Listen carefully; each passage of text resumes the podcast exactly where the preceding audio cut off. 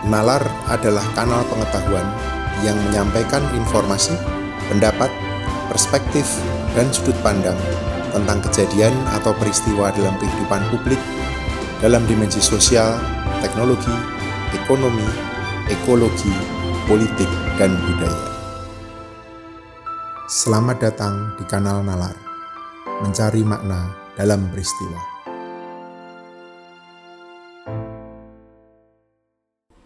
Saudara-saudara, dalam episode Nalar kali ini, kita akan berbincang-bincang dengan seorang, saya susah menyebutnya, aktivis iya, tokoh anak muda iya, pebisnis juga iya, namanya Lili Setiawan. Dia dari Solo. Mas Lili ini, demikian saya memanggil dia, aktif di berbagai kegiatan. Tapi yang jelas selalu terkait dengan orang lain meskipun dia punya bisnisnya sendiri, tetapi dalam keseharian, aktivitas, pekerjaan, keterlibatannya selalu terkait dengan orang-orang lain. Anak-anak muda, UMKM, pemerintah daerah, siapa pun. Nah, banyak yang belum mengenal Mas Lili.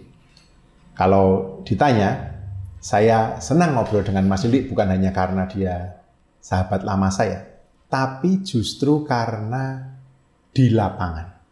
Karena dalam tindakan konkret sehari-hari, Mas Lili ini mendorong terjadinya perubahan-perubahan meskipun kecil.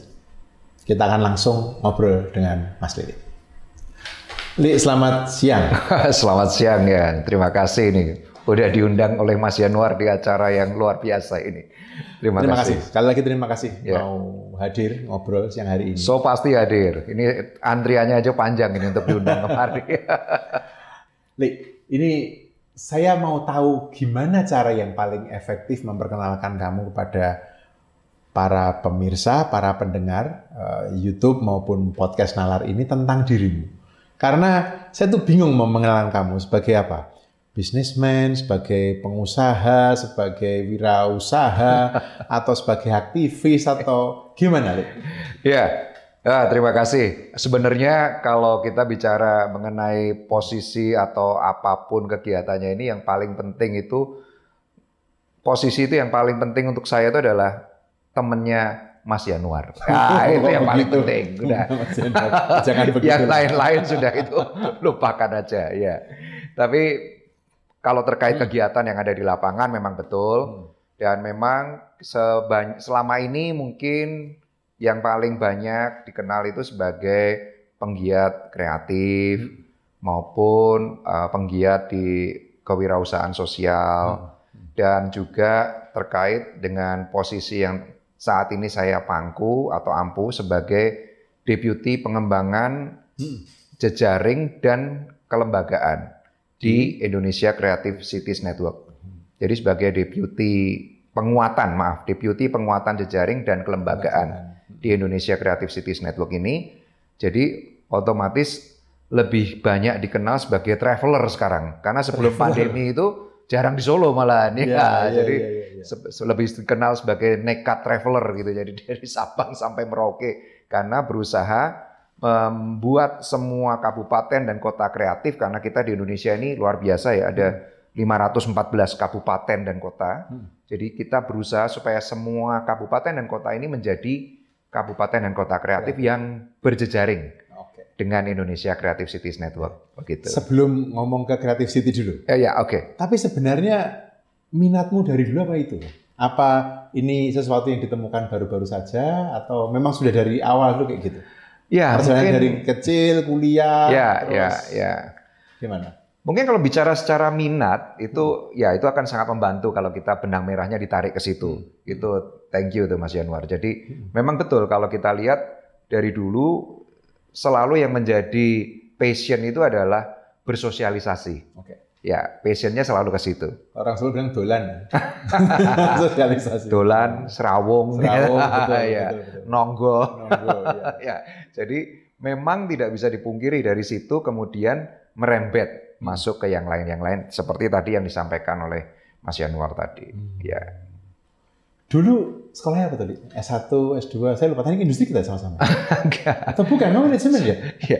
Saya dulu kalau sekolah sama pasti ya. Yalah, Uh, sampai level SMA sama. Ah, ah. Kemudian waktu menempuh pendidikan, uh, waktu menempuh pendidikan di masuk ke jenjang level S1. universitas, Mm-mm. Nah, S1 kan sempat kita punya impian yang sama, ya kan? Iya. Bahkan saya waktu itu impiannya lebih nekat lagi, ya kan? Mungkin dibanding sama Mas Yanwar lebih nekat lagi. Karena saya mimpinya kan, pokoknya kalau nggak kuliah di ITB, nggak kuliah, gitu ya kan? Makanya yang lain semua ada PMDN, ada tolak semua, ya kan? Dan akhirnya nggak kuliah bener gitu. Karena nggak keterima. ya, itu memang satu. Ya, tapi itu satu dinamika ya. betul, Dinamika yang membuat oh kita ini sadar bahwa oh ternyata memang semuanya itu tidak bisa hanya fokus pada kemampuan diri kita sendiri. Hmm. Masih banyak irisan-irisan yang lain. Nggak, nggak berarti kalau kita ini mampu secara pribadi pasti akan bisa diterima. Ya. Nah ini itu itu termasuk kegagalan pertama yang membukakan mata saya gitu. Oh oke. Jadi Hmm. kita ini harus lebih banyak mengerti de- eh, bagaimana kondisi yang saat itu terjadi. Apakah ini bisa mendukung Ya. apa yang kita ingin capai atau tidak? Hmm. Gitu. Oke, oke, oke. Jadi singkat cerita setelah selesai studi, masuknya dulu pertama ke bisnis dulu ya. Iya iya betul Bisnis betul betul. Lalu apa yang menggerakkan masuk ke area yang lebih sosial tadi, wirausaha sosial Iya. maupun itu apa yang menggerakkan itu? Nah, jadi sebetulnya begini, karena awalnya memang lebih banyak passion yang ke arah pekerjaan yang sifatnya itu karena mungkin waktu di kampus juga terbiasa mengajar, uh, jadi pengennya juga mengajar. Hmm. Jadi karena pengen mengajar pengen, dan karena sudah DNA-nya seneng serawung, seneng kumpul, nonggo dan sebagainya itu kebanyak waktu pertama itu justru kebanyakan waktu habis di uh, apa di akademi ya, maksudnya kamp- lebih Hmm. banyak di kampus Iya, mengajar dan juga bekerja di kantor akuntan. iya. Nah, tetapi kemudian karena ada panggilan untuk kembali, Hmm. ya karena waktu itu harus kembali untuk membantu almarhumah ibu, karena almarhumah ibu harus bekerja sendiri, nggak mungkin karena mungkin. al- al- ayah juga sudah almarhum. Nah, waktu itu saya mulai melihat, oh dunia nyata eh, di lapangan, dalam arti dunia nyata yang di lapangan, di mana kita bekerja di sektor real, kesulitan-kesulitan yang dihadapi, bertemu dengan manusia yang beda sekali dengan mesin atau duduk di meja atau berhadapan dengan komputer, totally different gitu. Nah, Hmm. ini yang membuat oh ternyata memang itu yang membuat bagaimana kita belajar supaya pada akhirnya kalau kita ingin sukses dalam hal ini memang harus belajar memanusiakan manusia. Bagaimana memanusiakan manusia itu yang saya rasa sampai sekarang saya belum selesai belajarnya. Mendalam Li. Mendalam, mendalam sekali. Mendalam. Nah, sekarang uh, saya ingin ngomongin, mau tanya ke Lili Ya, uh, ya. tentang uh, Creative City Network. Oke. Itu sebenarnya awalnya itu gimana sih, Li? Inisiatif yang disebut dengan Indonesia Creative City Network. Karena yang saya ingat adalah ketika saya masih menjadi deputi di kantor staf presiden, Ya. saya mendapatkan nota dinas Wah, untuk datang ke Makassar. Iya. Dan ternyata kita ketemu di sana. Karena saat itu yang dalam portofolio saya adalah 100 smart cities. oke. Terus kemudian, loh ini ada inisiatif yang lain lagi. Iya. saya sendiri di KSP waktu itu nggak begitu ngeh sebenarnya kan. Oke. Baru setelah itu pelan-pelan mencoba memahami. Tapi mungkin akan baik kalau Lili bisa cerita eh, asal muasalnya itu seperti apa. Oh ya, terima kasih ini, terima kasih Yan. Jadi sebenarnya kalau kita bicara mengenai Indonesia Creative City Network, itu kalau kita tarik benang merahnya mundur, itu kita banyak berhutang dengan seorang sosok yang namanya Yanuar Nugroho. Kok bisa? Wah, iya itu bisa sekali. Enggak lah. Masih ingat? Masih ingat K konferensi Asia Afrika KAA yang peringatan 60 tahun KAA di Bandung? Iya, 2015. Iya, kan Yanuar Masih undang saya tuh. iya, Ya. iya. Pada saat itu kita itu kumpul kan banyak sekali. Dari Sabang sampai Merauke. Dari seluruh pelosok itu banyak sekali aktivis yang kumpul di situ. Betul, betul. Ya. Saya masih ingat. Ya, Iya, dan iya. pada suatu malam ceritanya kami itu ngopi. Wah, mohon maaf, jadi nggak nggak ngundang ngopinya Iya, ya. nggak- Iya, nggak iya nggak ikut, mohon itu maaf karena ya kan waktu itu kan ring satu terus nggak bisa lepas dari ring satu kan. Jadi Hmm. kita ngopi sendiri memang waktu itu kita ngobrol dan kita berpikir kenapa ya kita tidak bisa membuat sebuah organisasi yang mencakup semua 514 kabupaten dan kota se-Indonesia. Padahal kita lihat potensi kita nih, peranan Indonesia ini luar biasa. Di peringatan 60 tahun KAA itu kan hmm. kelihatan sekali kan bro. Iya, iya, iya, iya kan? iya, iya. Gimana Indonesia itu memainkan peranan yang sangat vital sebu sebagai sebuah kekuatan 60 tahun yang lalu loh. Kan luar biasa banget itu. Nah waktu itu kami kayak terhenyak gitu loh, kayak terbangun. Nah makanya hmm. memang itu salah satu yang berkumpul di situ adalah saya. Jadi kita berpikir, loh kenapa ya kita nggak mencoba begini. Lalu bersama dengan teman-teman yang ada di saat itu ada di situ, kita bicara Bagaimana kalau kita ini mencoba membuat sebuah perkumpulan yang hmm. intinya beranggotakan seluruh kabupaten dan kota seluruh ya. Indonesia hmm. dan tujuan utamanya menjadi kabupaten dan kota ini supaya menjadi kota kreatif, kabupaten dan kota kreatif. Memang bukan smart city ya, bukan. Kota kreatif ini lebih luas ya. Kita ambil definisi kreatif dari Yuntat ya kan, dari beda sekali. Jadi kreativitas ini lebih ke arah bagaimana kita menemukan solusi untuk setiap permasalahan yang dihadapi oleh kota atau kabupaten yes, itu. kota atau kabupaten itu ya. Jadi ini inisiatif yang muncul dari bawah benar-benar ini. Betul-betul dari bawah, dari bottoms up ini ceritanya. Dan tujuan utamanya memang kita ingin melibatkan hmm. semua stakeholder dalam kota.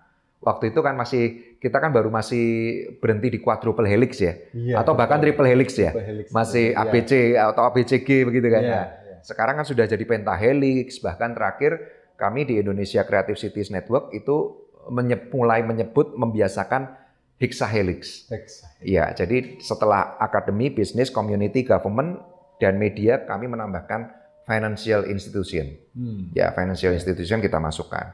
Nah, dari situ berangkat 2015 diawali dengan Indonesia Creative Cities Conference yang pertama di Solo. Ya, 2015. 15. Jadi artinya, Li, ketika peringatan 60 tahun KAA itu pada bulan April 2015. Ya. Kalian ketemu teman-teman tadi? Ya. Berkat dirimu. berkat saya tapi saya tidak tahu malah karena kamu nggak bilang ke saya. Konferensinya langsung pada tahun itu juga. Iya betul, betul. Masih ingat waktu itu sebetulnya kan waktu tidak hanya kita tidak hanya di ketemu di pada event itu tapi juga sebetulnya Mas Januar itu banyak membantu. Kamu banyak membantu, Bro. Waktu itu kan mengenalkan kita juga dengan Pak Arif Yahya. Oh, iya dong. Ah, iya. Pak Arif Yahya itu adalah salah satu founding father kita juga di Indonesia di Creative City Network.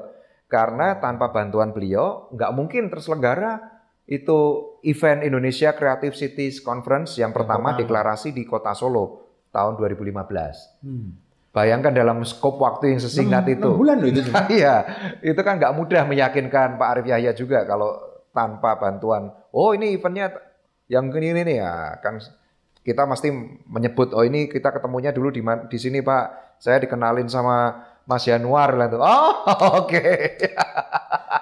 Oh ceritanya begitu. Ini jadi mohon maaf ini yang dicatat-catat namanya jadi nggak tahu ceritanya hidup memang begitu ya. Oke, okay, oke. Okay. Tapi ini untuk kebaikan. Yes, yes. untuk kebaikan. Jadi sejak 2015 ya. Kemudian sampai sekarang ini. Ya. Misi utama Creative City Network itu sebenarnya apa? Ya. Apakah mendorong misalnya munculnya industri kreatif atau community kreatif? Ultimate goal-nya itu apa? Ya, ultimate goal-nya kita dari Indonesia Creative City Network seperti tadi di awal sempat saya sampaikan juga bahwa kita ini ingin membuat semua kabupaten dan kota kreatif di Indonesia itu bisa berjejaring. Oke. Intinya berjejaring supaya kenapa? Karena kita percaya setiap kabupaten dan kota ini memiliki DNA asli sendiri yang harus dipetakan. Oke. Ya, dalam arti misalnya contoh kalau kita boleh nyebut sebuah fenomena ya. Masih ingat dulu kemarin eh, tahun berapa ya sekitar 2018 atau 2017 juga di Malang ada Kampung Pelangi. Iya betul. Ya tiba-tiba seluruh Indonesia bikin Kampung Pelangi. Ya. Nah ini ini ini ini something yang kita mau hindari. Jadi sebetulnya kan kita punya DNA yang berbeda-beda. Nggak semuanya harus dipaksakan menjadi Kampung Pelangi. Banyak yang lupa bahwa Kampung Pelangi di Malang itu kan bukan hanya soal warna-warni muralnya, bukan. Tapi begitu kita masuk di kampung itu, tersesat di kampung itu kan tidak bisa keluar. Dalam arti tidak bisa keluarnya itu dalam arti positif. Ditawarin. Seperti saya datang ke nalar gini, ditawarin. Oh disapa, di, ditanya sudah makan, sudah minum, ditawari. Kita tuh feel at home gitu. Iya. Nah ini ini yang ini apa yang istilahnya softwarenya bukan hardware saja ya. Hmm. Ini softwarenya ini yang tidak tercopy paste Hmm. di tempat-tempat lain. Nah ini yang jadi ini kita berusaha membuat supaya setiap kabupaten dan kota itu memetakan dan menemukan keunggulannya masing-masing. keunikan, keunggulan, Yes. kreativitasnya masing-masing. Betul sekali, Bro. Nah, dengan begitu harapannya dengan berjejaring bisa saling komplimen, melengkapi. Oke. Ya. Dalam perjalanan enam tahun ini, Ya. Li, eh, saya tahu eh, Lili kan juga sempat jadi sekjen. Betul, betul. Eh, sekarang menjadi deputi. ya. Deputi, ya. Enam tahun ini capaian yang paling bermakna apa? Ah, salah satu capaian yang paling bermakna tentunya kita selalu mengatakan bahwa kita itu sudah berhasil membukukan. Karena seperti yang saya belajar juga dari Januar bahwa setelah kita ini sebetulnya banyak sekali kita ini kan bangsa yang besar kan. Karyanya itu luar biasa. Hmm. Ya toh? Tapi selalu Januar mengingatkan kan bahwa kita ini lemah sekali dalam mendokumentasikan. Ya. Kata-kata itu saya ingat terus, Iya. ya kan? Jadi makanya nggak heran kita juga peringkat kita di lit- literasi juga cukup rendah. Iya, Nah, betul. betul. nah maka dari itu kita mendorong waktu saya menjabat sebagai sekjen, saya mendorong supaya terjadi semua hal yang kita lakukan ini bisa dibukukan. Oke. Dan akhirnya muncul buku putih Kota Kreatif Indonesia. Ya, nah ini yang menjadi salah satu capaian. Kalau capaian yang di lapangan, seperti Ya. misalnya mendorong, apakah mendorong misalnya munculnya UMKM atau usaha kreatif Oh, di ya. kota-kota itu Ya. apa aja? Apa yang ceritain apa? Yang Jadi begini, kalau kita melihat capaian secara lapangan, yang di lapangan secara real itu adalah bergabungnya 224 kabupaten dan kota di Indonesia menjadi jejaring Indonesia Creative City Network. Hmm. 200 24. Ya tentunya masih jauh. Ya. Sebetulnya harapan kita eh, by 2020 kemarin kita berharap itu sudah bisa mencapai 80%. Tetapi karena pandemi ini memang eh, sedikit banyak membatasi khususnya dalam melakukan kunjungan. Ya. Dan memang tidak bisa dipungkiri walaupun banyak sekali yang terbantu dengan pertemuan-pertemuan daring begini, tapi ternyata pertemuan luring ini dan ngobrol ngopi untuk bicara dengan para rockstar tokoh-tokoh lokal champion ini nggak bisa lewat daring. Hmm. Nah ini yang menghambat tentunya kenapa kita capaiannya baru sampai di 224. Nah tentunya kata kuncinya adalah apa? Kalau misalkan yang di lapangan kolaborasinya, kolaborasi yang kita dorong. Ya Hmm. makanya saya hari ini pakai kaos Padamu negeri kami, kami berkolaborasi. Ini kaosnya begitu. Jadi maksudnya kata kuncinya selalu kita dorong begitu. Kolaborasi antar kabupaten dan kota ini supaya bisa saling melengkapi. Contoh misalnya yang paling konkret. Teman-teman yang ada di Kendari itu memiliki produk yang mungkin banyak orang belum tahu. Mereka itu bisa membudidayakan kapas. kapas Ya. dari Yang ironisnya sampai hari ini pun kapas ini kita masih impor. Impor kan? Iya, ironis sekali kalau kita bicara kapas ini ceritanya panjang, mungkin butuh satu seri lagi atau beberapa seri lagi karena ya itu bisa Episode jadi kapas. ya saya berharap bisa jadi bintang tamu berikutnya Oke, lagi terus siap. lengganan di nalar. Gimana cerita di Kendari? kalau kita bicara Kendari itu sebagai penghasil kapas sebetulnya ini harus diperhatikan karena kenapa? Karena mereka ini punya potensi untuk bisa dikembangkan menjadi masif. Karena selama ini paling kebutuhannya paling maksimal hanya masuk ke UMKM, small medium enterprises, level pengrajin, level penenun begitu. Padahal kenapa kok saya utarakan tadi ironis sekali karena kita ini kan kalau kita bicara kapas itu adalah satu hal yang sangat ironis karena Indonesia sampai hari ini negara kita ini masih mendapatkan devisa terbesar, sumbangan devisa ekspor terbesar itu masih dari industri tekstil dan produk tekstil. Di luar migas ya, maaf saya koreksi ya. Ya. Jadi kalau ada Setelah migas, migas, ya setelah migas, adalah itu tekstil. dan produk tekstil. Itulah mengapa industri tekstil dan produk tekstil itu masuk ke Making Indonesia 4.0 Iya. sebagai salah satu lokomotif maksudnya. Ya. Jadi ekspor kita kedua setelah migas Ya, adalah tekstil dan produk tekstil. ya, Tapi kapasnya impor. 100% fully import. Ah, Kalau kalau nggak boleh ngomong 100% ya 99% begitu. Ya, Di Kendari ya, bisa memproduksi kapas. betul. Nah, ini kan sesuatu yang sebetulnya sangat-sangat layak untuk diperjuangkan.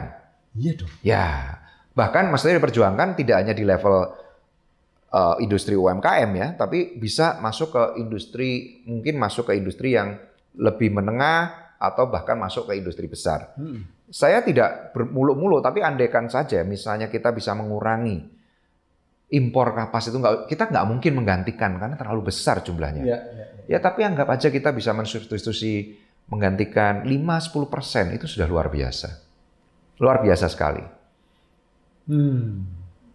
Dan pasti dampaknya triple down efeknya ke masyarakat untuk ke petani itu juga menarik karena sekarang dengan penemuan-penemuan terakhir kapas itu sudah bukan tanaman yang uh, semusim tapi kapas ini bisa tumpang sari Misalnya dengan jagung, dengan kapan ya teman sari? Ya, jadi pendapatan dari petani ini bisa lebih sustain begitu. Hmm. Hmm. hmm. Nah ini ya ini contoh kecil lah. Ini hanya hanya satu kabupaten. Yeah. Ya, yeah. kita punya 514 kabupaten loh. 514 kabupaten dan kota. Ya. Yang perlu terus digali ya. Betul sekali. Yang unik apa, ah. yang bisa dikembangkan apa secara Betul. kreatif, lalu ya. dijejaringkan dengan dijejaringkan. Ya. Ah, oke, oke. Menarik. Ya. Nah. Kreativitas ya, ya. Saya masih saya masih ingin menggali topik ini. Oke. Okay. Ini sering sekali dikaitkan dengan youth, apa? Kemudaan. Kemudaan. Ya. Jadi kalau saya mau bilang kreativitas itu sering dikaitkan isunya dengan anak muda. Pasti. Gimana ya. kamu melihat ini? Gimana? Ya. Apakah memang kamu melihat anak-anak muda ini sebagai mesin kreatif negeri ini? Ya. Uh, pandanganmu gimana? Saya lihat kan di beberapa kali seri webinar kamu bicara kan juga banyak anak-anak muda di sana. Ya. Pengamatanmu gimana? Ya. Kita sudah nggak lagi sangat-sangat muda, meskipun menurut WHO kita masih, masih remaja. Muda, masih remaja. gimana? Oke, okay, ya. Jadi kalau kembali bicara soal kreativitas di tangan pemuda, memang nggak bisa tidak memang selalu kreatif engine-nya kembali ke generasi yang lebih muda. Karena generasi yang lebih muda ini kenapa kita sebut sebagai creative engine? Karena seperti yang kita tahu, generasi-generasi yang lebih muda ini memang lebih mudah untuk menyerap perubahan. Hmm. Bisa menerima perubahan dengan lebih mudah daripada kita yang sudah lebih established kita tidak tidak menyebut diri kita maksudnya lebih senior atau ya. kesannya itu nggak enak kan. Tapi kita lebih established. established. Dalam arti mungkin secara pemikiran, mungkin secara emosional. Hmm. Nah, ini kadangkala membuat memang kita ini tidak terlalu mudah menyerap atau tidak terlalu terbuka terhadap ya. perubahan. Sebetulnya perbedaannya hanya di situ. Dan se, se, hmm. saya rasa kalau hal semacam itu tidak berlaku untuk apa untuk Januar itu nggak berlaku lah bro, ya, nggak berlaku lah karena dirimu ini juga kreatif engine gitu kan, wah jadi nggak berlaku kalau itu. Jadi memang itu kalau saya boleh sampaikan itu memang hanya ter terkaitnya lebih ke arah kepada secepat apa kita ini bereaksi terhadap perubahan. Maka dari secepat itu apa ya bereaksi terhadap perubahan. Ya. Maka dari itu generasi muda ini dianggap sebagai kreatif engine karena memang mereka cepat sekali mengantisipasi perubahan dalam uh, misalnya contoh paling gampang misalnya dalam hal uh, pandemi ini ya. Hmm. Uh, kalau kita bicara pandemi ini misalnya kalau kita lihat justru teman-teman yang dari mereka-mereka yang memang secara cepat ini bisa melihat oh ini memandang pandemi ini sebagai satu kesempatan. Ah, itu justru cepat sekali. Mereka melakukan bisnis pivoting, mereka melakukan hmm terobosan-terobosan baru yang di mana membuat justru mereka ini jadi leading karena posisi-posisi yang tadinya istilahnya terkoptasi oleh pemain besar tiba-tiba ini semua posisinya jadi sama-sama semua. Ya, nah, betul, betul. Ini betul. yang menarik kalau kita bicara soal kreativitas di tangan pemuda. Menurutmu, ya. anak-anak muda Indonesia itu kreatif nggak? Anak-anak muda di Indonesia kreatif nggak? Ini ini pertanyaan menjebak dan berisiko ya kan? Kalau salah ngomong bisa ketemunya. gimana? Menurutmu gimana? Iya, iya, iya. Kalau kita bicara secara DNA, sulit mengatakan kita ini nggak kreatif. Secara, secara DNA. DNA. Sulit ya Sulit mengatakan kita nggak kreatif. Hmm. Ya, contoh misal kita kebudayaan kita ini yang luar biasa sekali, craftsmanship kita yang luar biasa, capaian-capaian bangunan, pakaian, nah seperti yang dipakai ya. oleh ya yang dipakai oleh kita berdua hari ini, ini kan satu karya yang nggak bisa dipungkiri. Ini kreativitas yang sudah nggak bisa dipungkiri, luar biasa. Mulai dari tenun, lurik, ya kan ini sesuatu yang sudah merupakan hasil pencapaian konkret. Nah, tapi kalau kita bicara terhadap bagaimana generasi muda sekarang, hmm. ya memang suka tidak suka memang harus kita bantu. Kita bantu dalam arti kenapa? Dalam arti supaya generasi muda sekarang ini bisa menemukan jati dirinya. Kenapa saya utarakan menemukan jati diri? Ini mungkin agak Ya, ini agak agak berbeda dengan era sebelum pandemi. Saya mengalami sendiri, anak-anak saya sekarang harus sekolah melalui pembelajaran online. Hmm. Ya, yang di mana memudahkan sekali untuk mereka belajar. Oke, oke, setuju. Kalau hmm. untuk memudahkan belajar dan untuk keamanan, ini bagus lah. Hmm. Ini satu sesuatu yang bagus. Apalagi memang kondisinya memang kita saat ini harus membatasi tatap muka ya. Tetapi kalau kita bicara, kenapa tadi saya sampaikan kita bis, harus membantu untuk menemukan jati diri mereka karena saya khawatir, ini kekhawatiran pribadi, kekhawatiran pribadi bahwa nanti akan muncul satu gelombang generasi anak-anak yang lulus SD masuk ke SMP tapi mentalnya SD. Oke. Dan kemudian ada demikian seterusnya. Lulus hmm. SMP masuk SMA mentalnya SMP lulus SMA masuk perguruan tinggi, mentalnya SMA. Oh, okay. Ya. pandemi ya. Yes, itu pasti you bisa bayangin, Bro. Hmm. Berarti secara mental ini mereka ini bukan uh, seperti kita yang dulu kita alami karena kita ini yeah. kan lain, kita ini kan tumbuh, bersosialisasi, ketemu di lapangan dan sebagainya. Sekarang setiap hari yang dihadapi itu adalah uh, pertemuannya itu lebih di daring. Okay. Ya, nah tentunya ini pasti akan mem, istilahnya mempengaruhi kreativitas mereka. Karena sekarang mau bicara kreativitas bagaimana kalau kegiatan itu banyak terbatas di dalam rumah. Dalam rumah. Itu yang saya khawatirkan. Karena kalau kita bicara tadi kembali ke depan, definisi kreativitas itu kan bagaimana kita menyelesaikan masalah yang kita hadapi. Hmm. Bagaimana bisa menemui masalah kalau kita di dalam rumah terus? Rasanya nyaman sekali loh dalam rumah masalahnya nggak ya. ada seperti saya sekarang di sini wah ini nggak ada masalah nggak ada masalah ini saya malas pulang ini sudah di rumahnya Januari ini udah malas pulang ya okay. nyaman sekali oke oke oke jawabannya agak elaboratif ya ah, iya, iya, anak iya. muda kita ini kreatif atau tidak betul betul karena memang saya setuju li karena uh, ini nggak bisa dilepaskan dari sebuah konteks kan ya jadi ini memang uh, tidak gampang ya dia. Betul. Sekedar menjawab apakah anak-anak muda kita ini kreatif atau tidak. Setuju. Uh, karena kalau dari ceritamu tadi, saya melihat ada faktor konteks ruang dan waktu. Ya. Ada yang bilang kan ya, saya jadi ingat tadi mendengar tadi. Orang itu kalau kepepet itu kreatif. Iya betul. ya kan? Benar sekali. Saya studi inovasi, orang-orang inovatif itu orang-orang malas itu mengapa mereka berinovasi itu kan. Uh, Bukan saya yang ngomong. Saya saya masih saya masih mencoba ingin menggali lebih jauh lagi notion kreativitas itu karena yeah. Ya. uh, kreativitas itu kayaknya menjadi satu satu sisi dia menjadi kata yang begitu diagung-agungkan gitu ya. Yeah. Di sisi yang lain orang nggak sungguh-sungguh ngerti. Gitu. Mm -hmm. Menurutmu kreativitas itu bisa diajarkan nggak? Wah, ini pertanyaannya juga 8 SKS ini. Menurut Ya, ya kalau menurut pendapat pendapat saya yang sangat subjektif ya. Dan dari pengalaman. Dari pengalaman. Nah, ini paling fair. Kita bicara dari pengalaman seorang diri aja. Jadi nggak bisa debat ya. lagi mau pengalaman. Yes, kok. yes, ya. pengalaman. Ya. Kreativitas itu sama seperti tadi daya inovasi. Kurang lebih sama. Jadi kalau dalam arti kalau memang mereka ini di dalam kesehariannya bisa mendapatkan satu kesempatan. Hmm. Kesempatan ini. Jadi ya. ceritanya kesempatan. Kesempatan menemui sebuah masalah atau mencoba mencari penyelesaian terhadap sebuah masalah hmm. dan mendapatkan bimbingan. Ya. Nah, ini penting. Hmm. Ada bimbingannya juga, apa pun istilahnya, mentoring lah, coaching, whatever. Hmm. Sebetulnya kreativitas ini sangat mungkin untuk diajarkan. Oke. Ya. Gimana caranya? Caranya tentunya dengan pasti dengan uh, Pendampingan tadi. pendampingan tadi. Tentunya kalau kalau mungkin kalau boleh di mungkin diang- dianggap sebuah permisalan ya. Hmm. Saat ini seka- banyak sekali kegiatan-kegiatan yang mengarah kepada keterbukaan.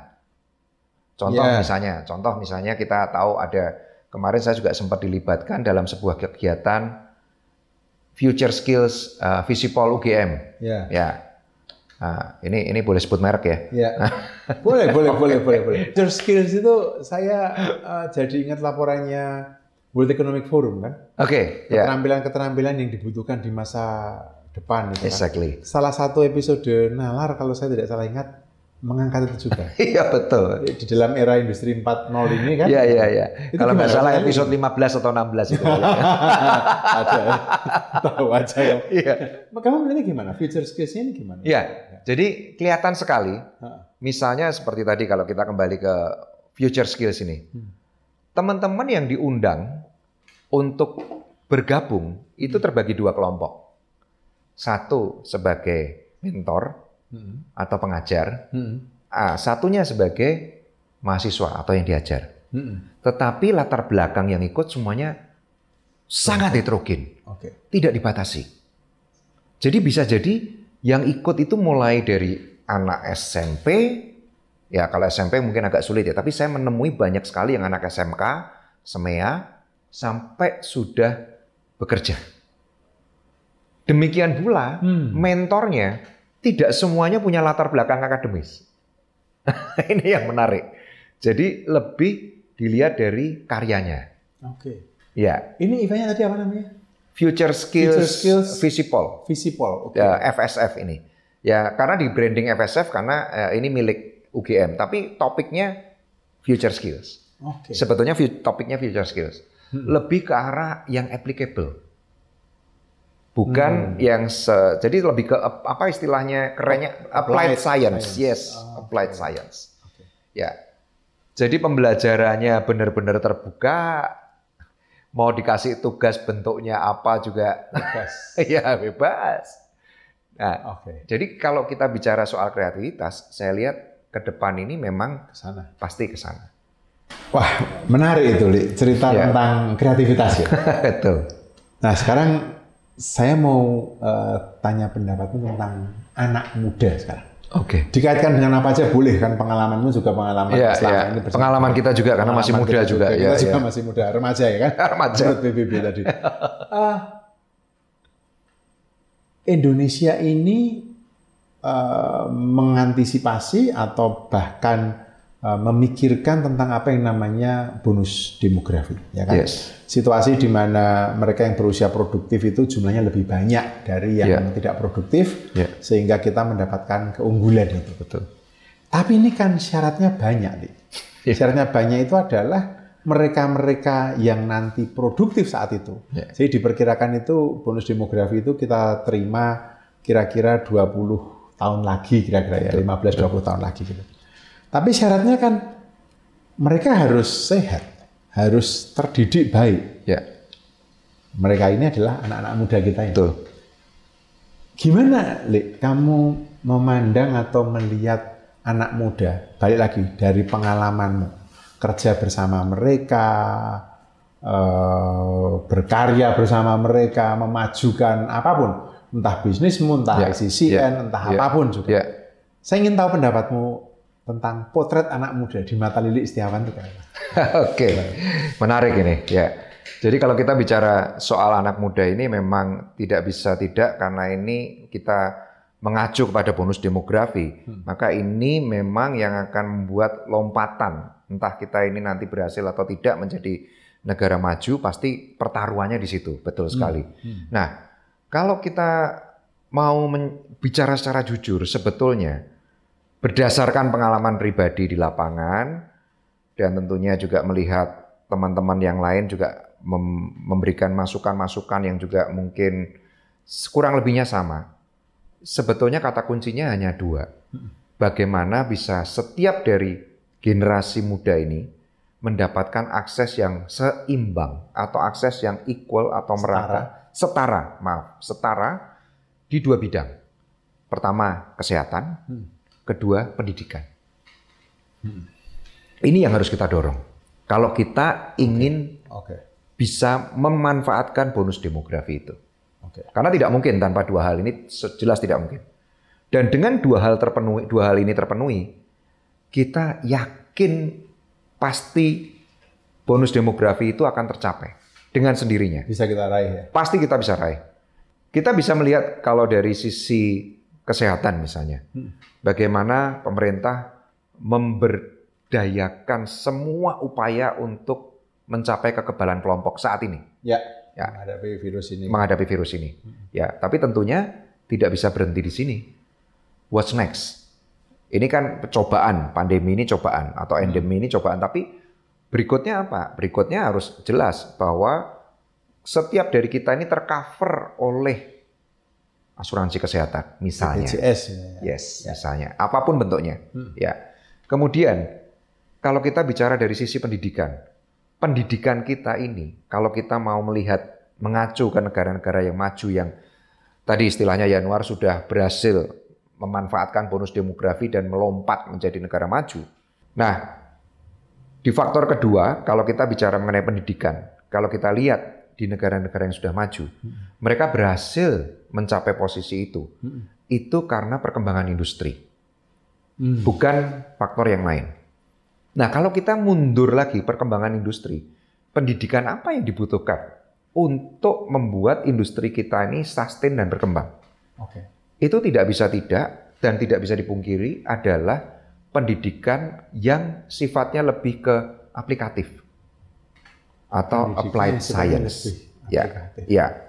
Hal-hal yang bisa langsung terapan. Hmm. Ya, bukan hanya sekedar konseptual, tapi langsung bisa diterapkan. Saya juga melihat minat anak-anak muda juga sekarang banyak ke situ ya. Yes. betul. Mencari sertifikasi gitu ya. Ya, Apa ini lalu berarti, berarti minat untuk sekolah formal berkurang ya, ya? saya rasa kalau sekolah formal ini tetap dibutuhkan, Hmm. tetapi sekolah formal sudah saatnya mencoba mencari bentuk yang lebih bagus, atau mencari mencoba mencari bentuk yang lebih dinamis.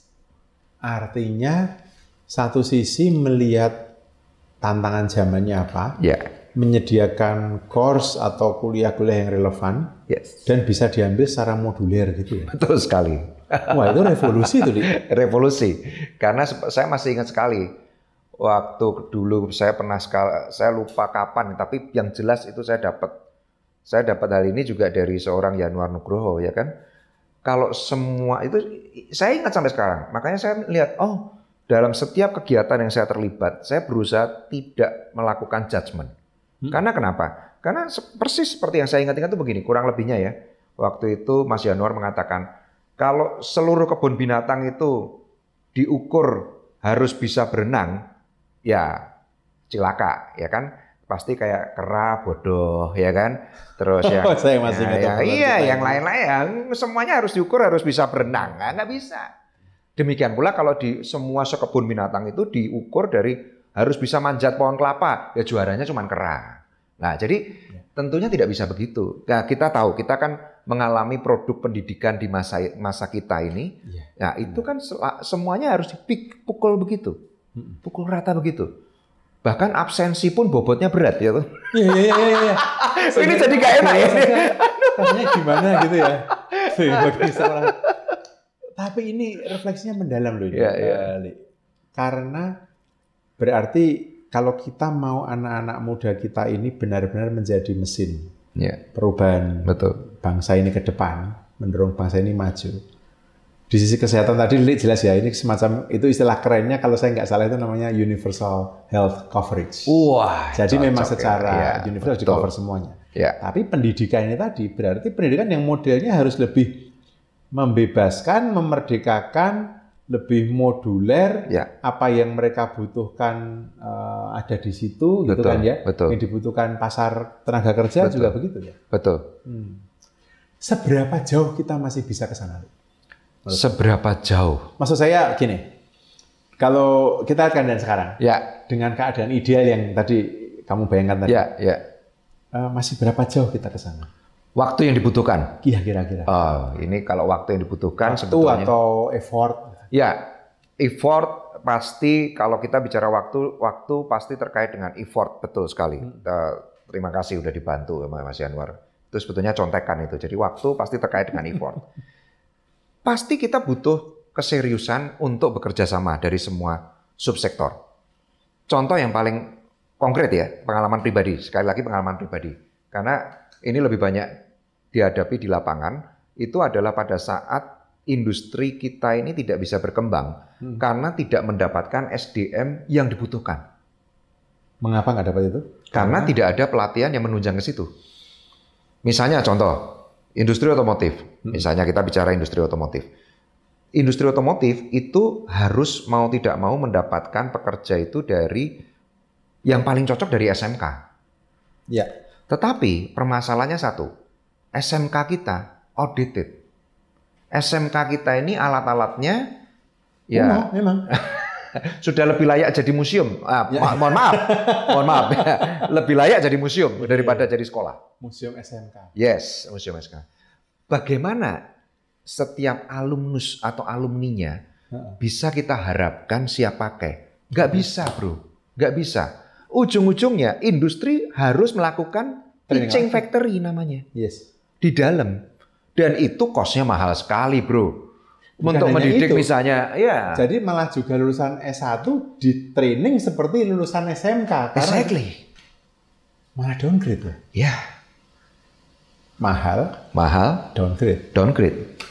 Mahalnya bisa dibayangkan. Itu misalnya nih seorang lilik nih, lulusan dari manajemen, Hmm. harus masuk ke perusahaan otomotif. Itu berapa banyak biaya yang dikeluarkan selama proses pembelajaran lilik ini dalam sampai menjadi seorang yang bisa dikatakan operator yang handal misalnya begitu. Iya. Itu menciptakan berapa banyak defect produk. Oh, ini perusahaan semua yang nanggung. Lah ini poin-poin semacam ini yang makanya tadi saya utarakan. Betul sekali. Waktu yang dibutuhkan time span-nya tergantung dengan effortnya. Effortnya tergantung dengan keseriusan. Bagaimana semua pihak yang terkait ini mau duduk bersama seperti kita begini, ngopi atau ngeteh, terserah nggak apa-apa, wedangan juga boleh apa pun, bicara. Gimana ini percepatannya? Dengan yang sekarang oleh Pak Jokowi eh, dan Mas Menteri, Mas Nadiem ini Ya, ya. dorong, kampus merdeka. Ya, Menurutmu yang ada di dunia industri, ya. upaya ini sejauh apa membantu? sangat membantu. Kalau dalam hal terobosan ini adalah satu apa ya kalau kita bicara istilahnya kayak entry point-nya tuh bagus banget.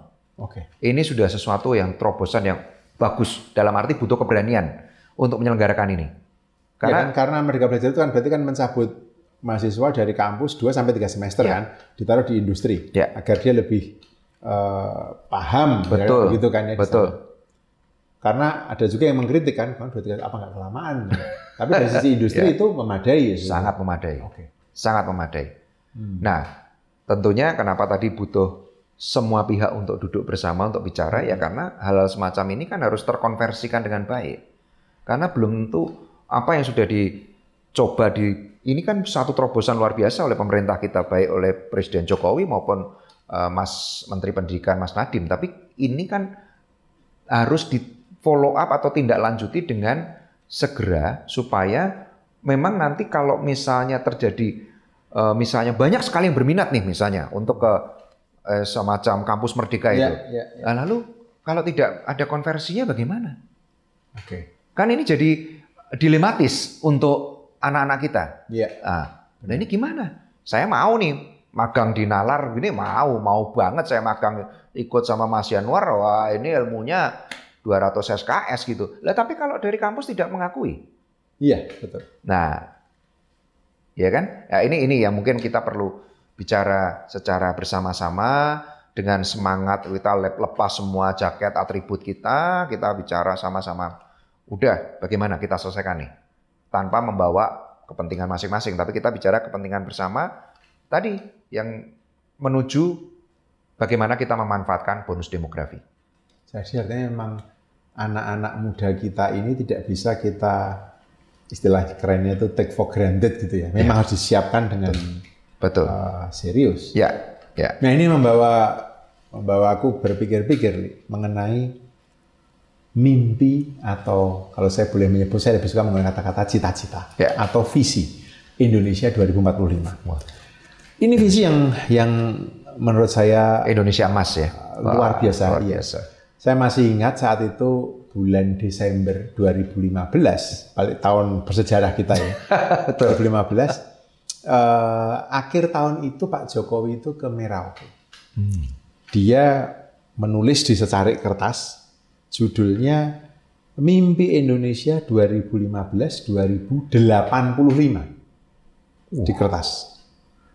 Beliau nulis beberapa hal. Misalnya yang dia tulis adalah yang saya ingat ya, Indonesia itu diperhitungkan dunia orang-orangnya orang-orang pintar, berintegritas, pusat teknologi, pusat pendidikan gitu. Lalu digulung, dimasukkan dalam selubung, uh, namanya kapsul waktu. Oh. Ditanam di Merauke.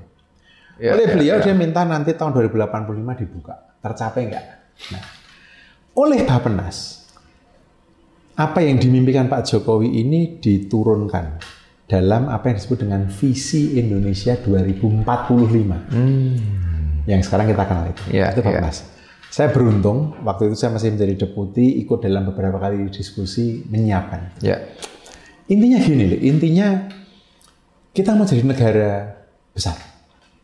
Pada waktu usia 100 tahun nanti. 100 tahun nanti, ya. Kita mau menjadi ekonomi nomor 4 atau nomor 5 dunia. Dunia. Tahun 2045. Menurutmu, dengan semua pengalamanmu ini tadi, di bisnis, di wirausaha, di kreatif city, ketemu anak-anak muda, jumpalitan semuanya ini seberapa optimis menurutmu kita akan bisa mencapai visi itu 2045 menjadi negara maju itu seoptimis apa kalau nggak begitu optimis mengapa apa yang mesti kita lakukan syaratnya apa kira-kira soalnya agak berat ya tapi saya saya uh, ini bukan agak berat ini berat banget ini tapi karena kamu ada di lapangan yeah, kamu mengerti yeah. persis yang ada di lapangan yeah. kamu tahu apa yang terjadi saya ya gimana pun saya bekerja pernah di istana, pernah sebagai akademisi, tapi kan nggak langsung mungkin pengalamanmu itu loh.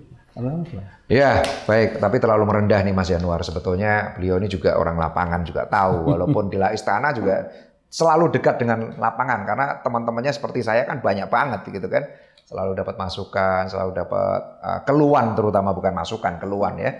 Nah, jadi kalau bicara soal visi 2045 atau ah. Indonesia Mas. Hmm Secara pribadi, saya yakin itu tercapai. Kenapa saya berani bicara begitu? Tanda-tandanya udah jelas. Misalnya saat ini, posisi kita itu sudah mulai diperhitungkan. Posisi kita mau tidak mau sudah masuk G20. Ya. Ya, kita, kita presidensi ya. Presidensi tahun depan ya. Tahun depan. Hmm. Ini ini ini sudah sudah salah satu titik terang di ujung apa lorong gitu kan ya. Di ujung terowongan. Nah, ya. Di ujung terowongan sudah kelihatan sudah mulai kelihatan ya. Tetapi hati-hati, ini kan baru titik terang di ujung terowongan. Terowongannya masih jauh. Iya. Yeah. Jangan itu lokomotif. Kereta api yang sedang ke sini sama-sama ada cahaya. Betul sekali. Oke oke. Jadi harus hati-hati menyikapi ini. Ini bisa jadi seperti tadi. Kalau kita tidak siap untuk mengelolanya, bisa jadi ini malah backfire. Ya, karena kenapa? Karena tetap waktu kita bicara 2015 sama seperti tadi kita tahu bahwa ditarik ke 2085 dan sebagainya itu itu adalah sebuah visi yang dilakukan sebelum pandemi. Oke. Okay. Ya. Dan tentunya sama-sama kita sama-sama tahu pandemi ini kan merubah semuanya. Tadi saya mengatakan di awal, pandemi ini membuat beberapa teman-teman yang sangat sangat kreatif itu bisa memanfaatkan kondisi ini, mereka itu bisa tiba-tiba leading. Hmm. Yang tadinya mungkin sektor itu sangat sangat di, istilahnya didominasi oleh pemain besar, tiba-tiba mereka bisa masuk.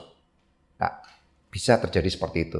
Tetapi seberapa banyak prosentasenya? Ya, Secara jujur tidak lebih dari 10 persen. Oke. Okay. Ya. Yang banyak adalah dengan kejadian ini kita juga mengalami kemajuan seperti tadi pertemuan-pertemuan yang online seperti yang saya utarakan. Ya, itu betul. Tetapi banyak juga hal-hal yang terkait misalnya dengan fisikal, hal-hal yang fisikal. Ini juga butuh penyesuaian. Karena kenapa? Karena ya memang pandemi ini membatasi. Contoh seperti yang saya utarakan tadi. Bagaimana kita bisa membuat semua kabupaten dan kota kreatif se-Indonesia ini menjadi anggota. Ya. Nah, padahal untuk membuat menjadi anggota itu kita butuh ketemu. Ya. Kita harus ketemu dengan Mas Yanuar di sini, harus ngobrol, harus apa. Pertemuan-pertemuan fisik ini terhambat. Hmm. Ya. Nah, tentunya harus disikapi rencana 2015-2085 tadi, time kapsulnya itu apakah bisa tidak itu dilihat lagi ulang sehingga Hmm.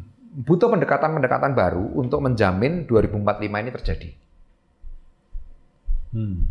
Itu saya rasa jadi kalau secara ringkas kalau boleh dikatakan apakah 2045 Indonesia bisa mencapai Indonesia Mas? Saya yakin bisa, tetapi Syaratnya tidak bisa bergantung pada uh, planning yang lama atau blueprint yang lama. Tidak bisa. Blueprint Harus yang ada lama. blueprint yang baru. Harus ada blueprint yang baru atau minimal blueprint yang lama ini ditengok dulu. Hal apa yang menurutmu signifikan berubah Kalau dari sisi dengan pandemi ini? Ya, sekarang kalau kita bicara dari sisi pandemi ini, yang paling penting untuk dilihat itu salah satunya adalah misalnya berdasarkan pengalaman yang ada di lapangan, sekali lagi ya, itu pasti adalah institusi keuangan. Oke. Paling penting. Contoh kembali, boleh pinjem istilah tadi ya, kreativitas anak muda. Ya. Ya. Betul. kreativitas anak muda ini bagaimana bisa scale up kalau tidak mendapatkan dukungan Ya. Betul. dan Betul. suka tidak suka dukungannya itu pasti dibutuhkan di bidang kapital Iya sih, benar. Ya. Pembiayaan, permodalan, pembiayaan itu permodalan betul. ya ya sementara ini kita masih sangat-sangat terbatas di yang paling dominan pasti lembaga keuangan konvensional perbankan ya eh, atau mungkin pasar pasar kalau kita bicara pasar saham ini atau pasar modal ini sudah bukan konvensional kan dan terlalu jauh kalau ke pasar modal terlalu jauh. Jadi yang bisa diharapkan adalah lembaga keuangan yang konvensional plus angel investor. Hmm. Kalau kita bicara Ya, ya, ya, investor, ya. Nah, tapi angel investor bisa seberapa besar? Ya nggak banyak juga. Nggak banyak juga. Ini sesuatu yang masih butuh sangat butuh untuk disosialisasikan sehingga kita berharap lebih banyak perusahaan-perusahaan besar atau perusahaan-perusahaan kalau saya boleh pinjam istilah konglomerasi Ya. ini mau bergerak masuk ke situ. Hmm. Ya. Karena tidak bisa kalau semuanya diserahkan ke pemerintah tentunya. Betul. Karena nggak nggak mungkin. mungkin. Nggak mungkin. nggak Yes. mungkin. Karena kita tahu juga di era saat ini banyak sekali anggaran-anggaran yang seharusnya bisa mendukung kreativitas itu terpaksa mau tidak mau kan dialokasikan untuk penanganan COVID. Hmm. Nah, sementara kita tahu banyak sekali kekuatan-kekuatan di sektor private atau eh, sektor swasta ini yang memiliki idle fund. Nah, ini yang bisa harusnya lebih bisa diolah. Iya, betul, betul, betul, betul, betul. Menarik ya, ya. Kalau kita mendalami ini ya kan. Iya. Karena benar sekali. Apa yang kita rencanakan kemarin itu kan sebelum pandemi ya. Ya, Dan kita berasumsi setelah pandemi selesai situasinya kembali seperti dulu. Enggak, enggak kayak gitu Ya. oh ya. jangan nggak bisa. Nggak Ma- mungkin. ma- Kan nggak namanya mungkin. baru ya kan? Nggak mungkin. Iya. Iya betul. Dan Jadi dan semua rencana itu dilihat lagi dulu ya. betul betul. Dan nggak mungkin kita mau kembali yang dulu lagi karena yang dulu itu kan yang menyebabkan pandemi ini. Iya, Masa kita mau kembali ke situ berarti mau mengalami pandemi yang keberapa lagi kan gitu. betul. nah, ini dia, ini cara berpikir kreatif ini. Terima kasih, Li. Ini Ya. menarik sekali yang sudah kita omongkan ini. Eh, Li, yang menyaksikan dan mendengarkan nalar ini adalah mereka-mereka yang memang niat belajar. Ya, ya. Itu mengapa eh, yang subscribe jumlahnya memang tidak banyak-banyak, tetapi setia karena mereka mendengarkan, mereka ingin belajar, Berinteraksi. berinteraksi. Ya, dan bukan hanya eh, subscribe, bukan sebetulnya secara jujur bukan hanya dinilai dari subscriber ya kalau Ah, menurut saya. Tapi saya lihat di nalar ini yang luar biasa kalau saya melihat adalah engagement. Engagement. Ya, setiap episode nalar itu yang nanya itu loh. Yang nanya. Wah, luar biasa. Komen nanya apa? Uduh. Nah, Saya sampai gak enak hati kalau mau nanya lagi gitu. ya, karena yang ngantri banyak sekali. Waduh. kaitannya adalah Ya, pesan apa yang kamu mau sampaikan ke para pemirsa, para pendengar yang terkait dengan semua cerita obrolan kita ini tadi mengenai kreativitas, mengenai anak muda, mengenai Indonesia masa depan, Ya. optimisme atau kekhawatiran, ya. apa yang perlu diantisipasi itu.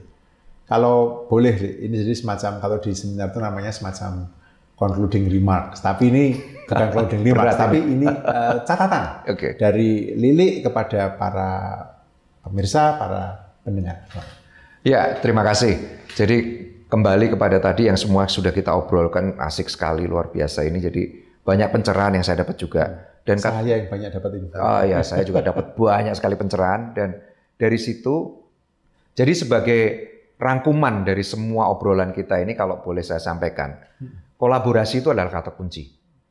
Seberapa berhasil kita di masa depan menuju Indonesia emas itu salah satu tujuan utama kita itu adalah dis- bisa dilihat dari seberapa berhasil kita ini berkolaborasi. Oke. Jadi kolaborasi ini adalah kalau kata kita bisa simpulkan dengan secara simple, collaboration is the next competition. Collaboration is the next competition. Ha, gitu ya. Oke. Ya. Oke. Oke. oke. Jadi mungkin itu yang bisa saya sampaikan kepada Mas Januar. Kalau saya sambung lebih jauh, nanti jadi nggak keren. Li, terima kasih Ya, atas ya, oke. waktunya berkenan eh, ngobrol. Ya, Saya yakin bukan hanya saya yang belajar banyak, tapi eh, mereka saya semua. juga belajar banyak. Lili, syukurlah kalau bisa belajar, tapi juga saya membayangkan dan saya yakin bahwa para pendengar, para pemirsa juga eh, belajar banyak dari. Amin, amin, amin. Saudara sekalian, itulah obrolan kita kali ini dengan Mas Lili Istiawan. Kita sudah mendengar banyak perjalanan, eh, bukan hanya perjalanan hidupnya, tapi sore ini, siang ini, hari ini, kita mendengar pemikiran, gagasan mengenai kreativitas, mengenai anak muda, mengenai mimpi Indonesia emas yang akan datang. Dan saya kira satu hal penting yang kita pelajari dari Mas Lili hari ini adalah kata kuncinya kolaborasi. Zaman dulu bangsa kita sampai sekarang juga sebenarnya punya istilah gotong royong. Ya. Tapi kolaborasi ini adalah sesuatu yang mau tidak mau harus menjadi skill yang baru yang bisa harus bisa dikuasai oleh kita semua. Karena Indonesia yang baru, Indonesia yang lebih maju, Indonesia yang lebih beradab membutuhkan kolaborasi dari kita semua warganya. Terima kasih sudah mendengarkan podcast ini. Semoga kita bisa menemukan makna dan pemahaman yang lebih dalam bersama Natal.